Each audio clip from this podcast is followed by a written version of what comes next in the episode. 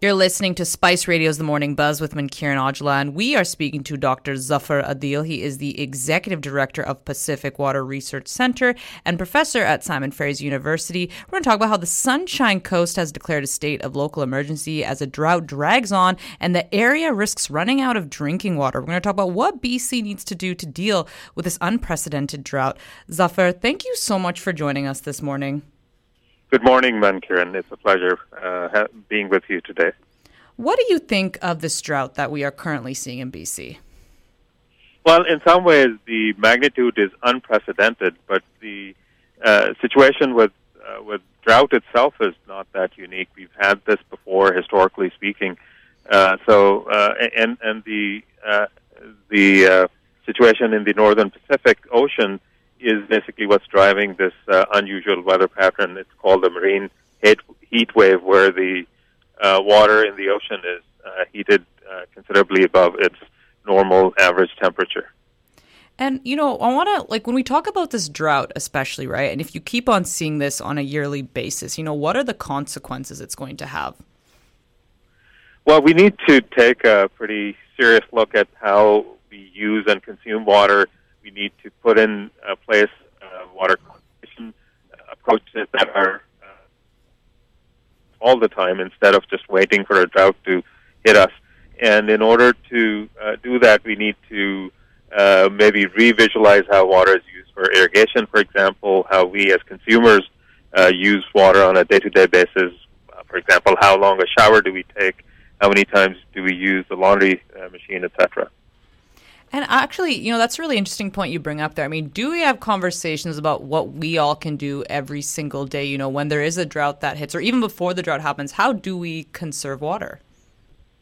Yeah, so uh, in, in, general, I think there's a tendency among uh, Canadians to think that we are very rich in water. Uh, and while that's true on the aggregate, if you look at the overall freshwater volume and divide it by the number of people, yes, we have a lot of water but when you look at some of the larger urban areas, uh, the situation is that uh, uh, we, we do uh, tend to exceed the water that's available.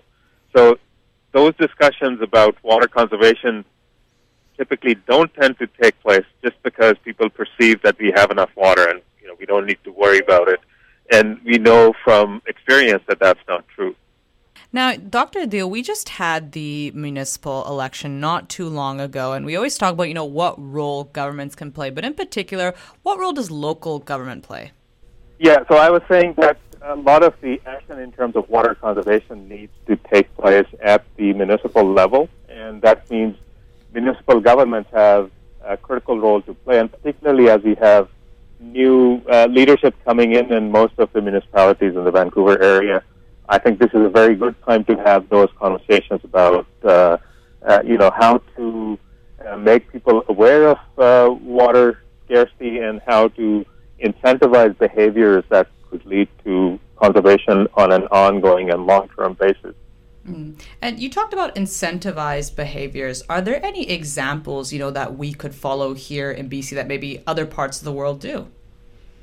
Yeah, I'll, I'll give you one. Uh, I used to live in Oakville, Ontario, and uh, the municipality there had an incentive that if you took out your old uh, toilet flush and put in a more uh, a newer one, which was uh, reducing the water consumption, uh, something uh, almost by 10, 15 liters, uh, you would get seventy dollars back on your purchase. So, so there are those type of incentives which uh, focus on specifically reducing uh, the, the water consumption. Uh, the other one is to make people aware in terms of how much water is used uh, uh while we take showers, and it's something like 19 to 20 liters a minute. So every minute you save uh, in, in, in uh, you know during your shower, that's water saved and, and not used. And I think generally we probably don't understand very well here in the Vancouver area that our water supply is limited, and there's basically three large reservoirs in the north that provide us water. And if they drop uh, below a certain level, then we would be in serious difficulty.